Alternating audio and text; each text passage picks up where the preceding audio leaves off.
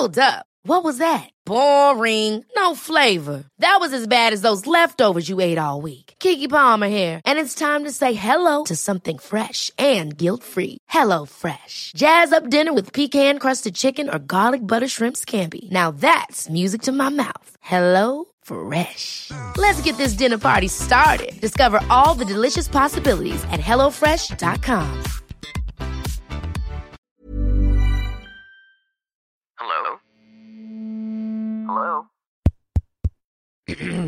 Podcast Network Asia.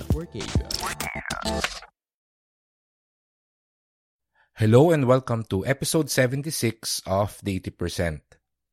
Today, we're talking about income streams, particularly the seven different sources of income that millionaires have.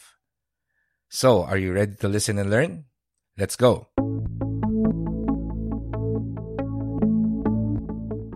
Hi, my name is Fitz Villafuerte. I'm a registered financial planner and the host of this podcast, where we talk about the mindset, habits, and strategies you need to achieve financial success. Thank you for tuning in, and now on to the show.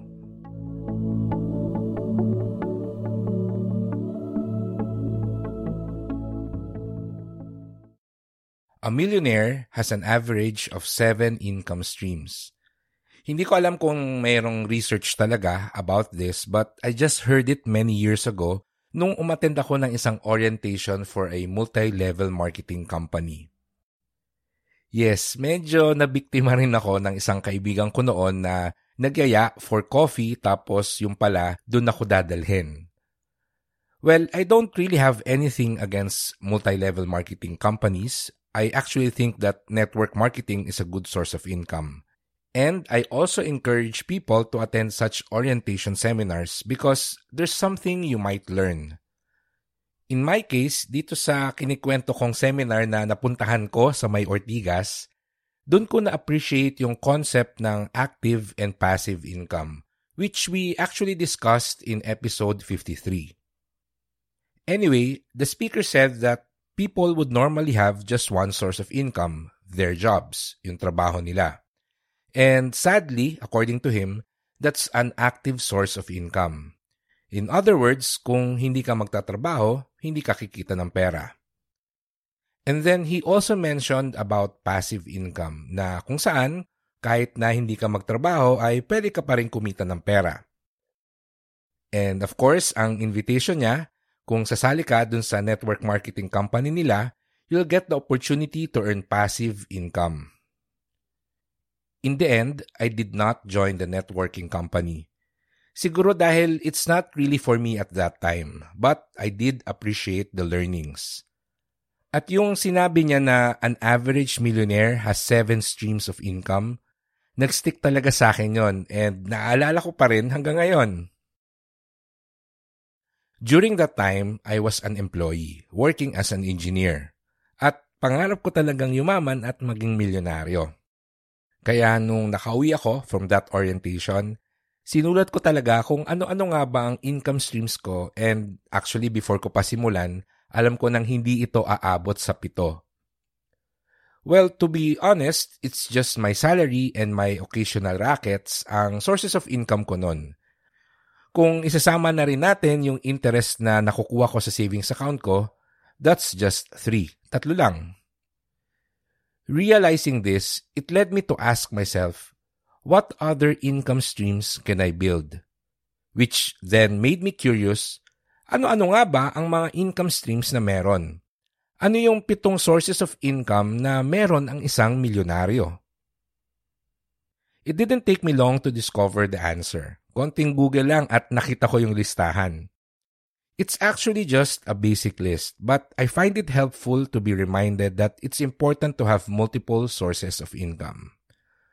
So, ano nga ba yung seven streams of income that millionaires have? Well, here they are.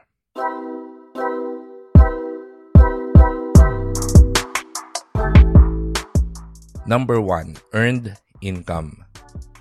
This is, of course, your job salary, regardless if it's from employment or from freelancing. Basta ito yung pera na nakukuha mo after mo mag-render ng service either to a company or to a client. Kung ikaw ay isang empleyado at katulad ko noon ay rumaraket din paminsan-minsan lalo na pag weekend, then that's another source of income, particularly another source of earned income. And during that time, especially among my friends, talagang marami sa amin yung naghahanap ng mga sideline na pwedeng gawin kapag weekend to earn extra income. And para sa akin, even if you're employed, I think makakabuti pa rin talaga sa iyo yung maghanap ka ng something to do during the weekend for extra income because I think that doing freelancing work is the best way to set yourself up for entrepreneurship. A lot of the skills that you learn in freelancing are necessary to be successful in business, which is, of course, another source of income. Number two, interest income. This is the cash flow that comes as a result of lending your money to an individual or institution. If you have a bank savings account or a time deposit account, then you're earning interest income. Because of course, yung pera na dinedeposito mo sa bank account, pinapautang yon ng banko sa mga clients nila and you earn a portion of the interest payments. There are other sources of interest income which are basically from debt-based investments, katulad ng mga bonds. If you invest in a government or corporate bond or even in a bond fund, you're actually earning from debt payments or interest income.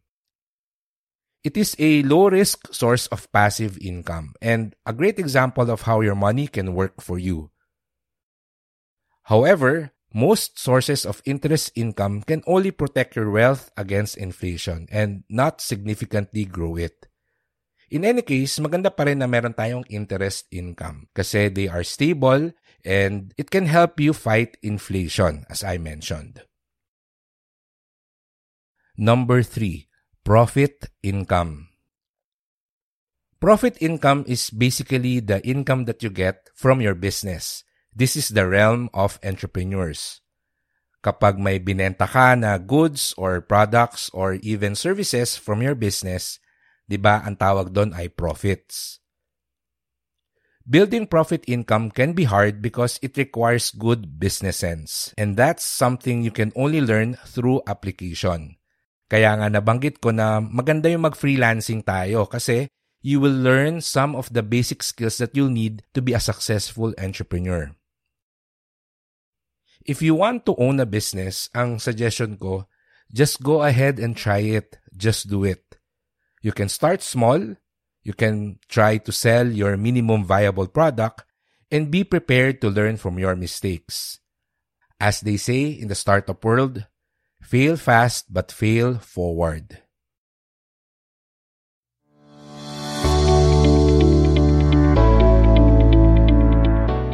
Hello everyone. Let's take a quick break from this episode because I want to tell you about a free financial coaching video that you can watch online. It's called The Secret to Saving and Building Your Future, and it's presented to you by the IMG Wealth Academy. This video will teach you the proper way to save money, and you'll also learn the six steps for building a strong financial foundation. If you're interested to watch this free financial coaching video, then just go to imgwealthacademy.com. Again, that's I M G Wealth That's it. Now, let's go back to our episode.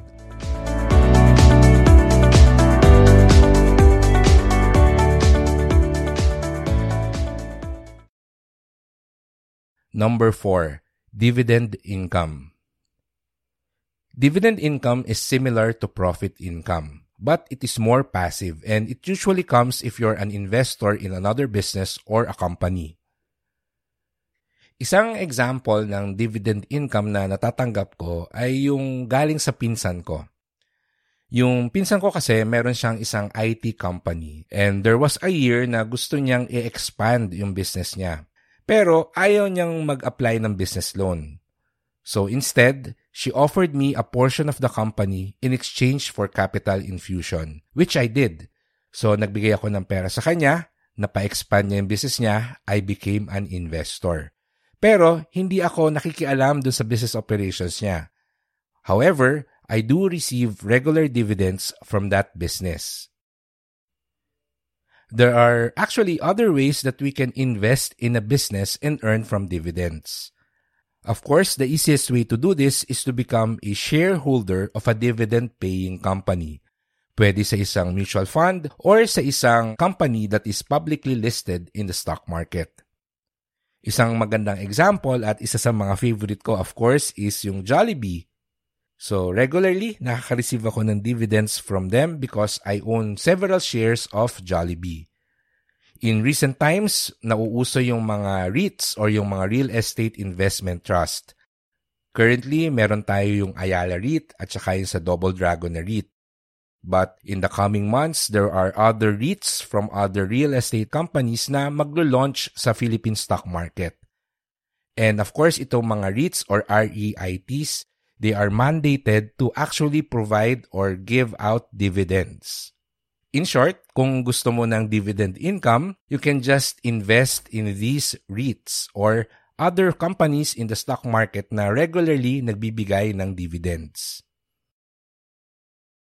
Number 5. Capital gains. Speaking of the stock market, dito talaga ito kilala, capital gains. When you buy shares of a company, all you have to do is to wait for the stock price to go up and then sell for profit. Simply, capital gains happen when the value of an asset you own increases in value. So of course, aside from the stock market, pwede ka rin mag-invest for capital gains sa art, jewelry, mga collectibles, and of course, real estate. Number 6. Rental income. Nabanggit na rin lang natin ang real estate, pag-usapan na rin natin yung rental income. Of course, earning capital gains from real estate requires time. And if you want to immediately make money from your properties, then rental income is the way to go. Siyempre, ang pinaka-popular ay yung condominiums at saka mga apartments. However, may mga opportunities din for rentals sa mga office space units, commercial spaces, and yun sa isa kong friend sa may UST, gumawa siya ng dormitory. Additionally, if you think about it, rental income is not just for real estate property. Meron akong kaibigan na wedding videographer, pero syempre, not all the time ay meron siyang project or meron siyang shoot. Pero marami siyang equipment, lalo na yung mga drone. And ang ginagawa niya, pinaparent ngayon sa mga ibang videographers. So he earns rental income from that. And then I have a friend na ang business niya ay nagpapalease out siya ng mga office equipment. Which if you think about it, that is also technically rental income. Number 7. Royalty income. Lastly, we have royalty income which is also sometimes called residual income. Ibig sabihin nito, you just have to do the work one time and then you can earn multiple times from the work in the form of royalties.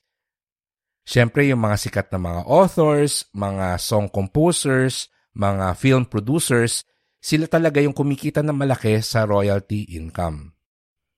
Today, you might know Sia as the singer, pero alam nyo ba, before pa siya sumikat bilang isang singer, mayaman na si Sia because she has already made millions from writing songs for other artists.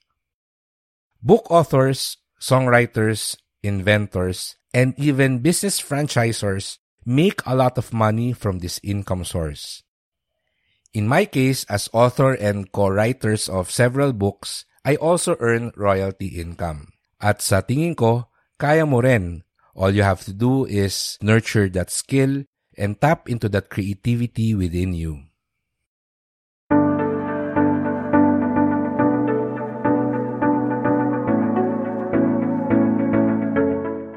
So those are the seven streams of income you can have. And there are multiple ways to make money from each type. Naniniwala ako na hindi mo naman kailangan magkaroon ng lahat ng pitong yon. But it's always good to have a lot of income streams. Moreover, I believe that there's no best income source.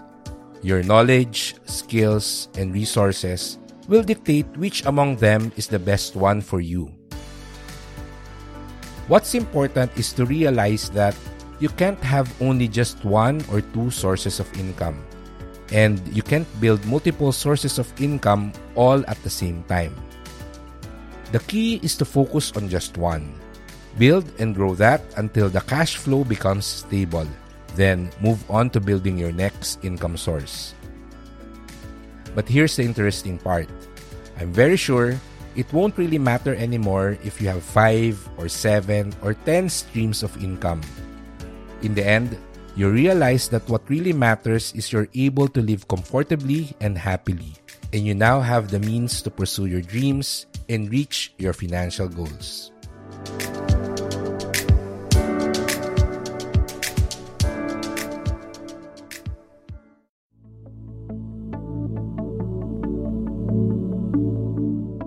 That's the end of our episode. Thank you for listening. Kung may natutunan kayo today, then please click the follow button for the 80%. At i-invite nyo na rin ang mga friends nyo to listen to our podcast. For comments and suggestions, you can go and visit our official website, the80percentpodcast.com. Muli, ako si Fitz Villafuerte at magsama-sama ulit tayo sa susunod nating episode. Goodbye, take care, and stay safe.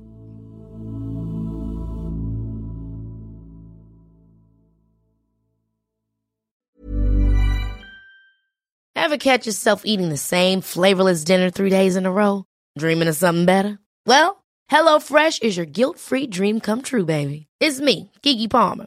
Let's wake up those taste buds with hot, juicy pecan-crusted chicken or garlic butter shrimp scampi. Mm.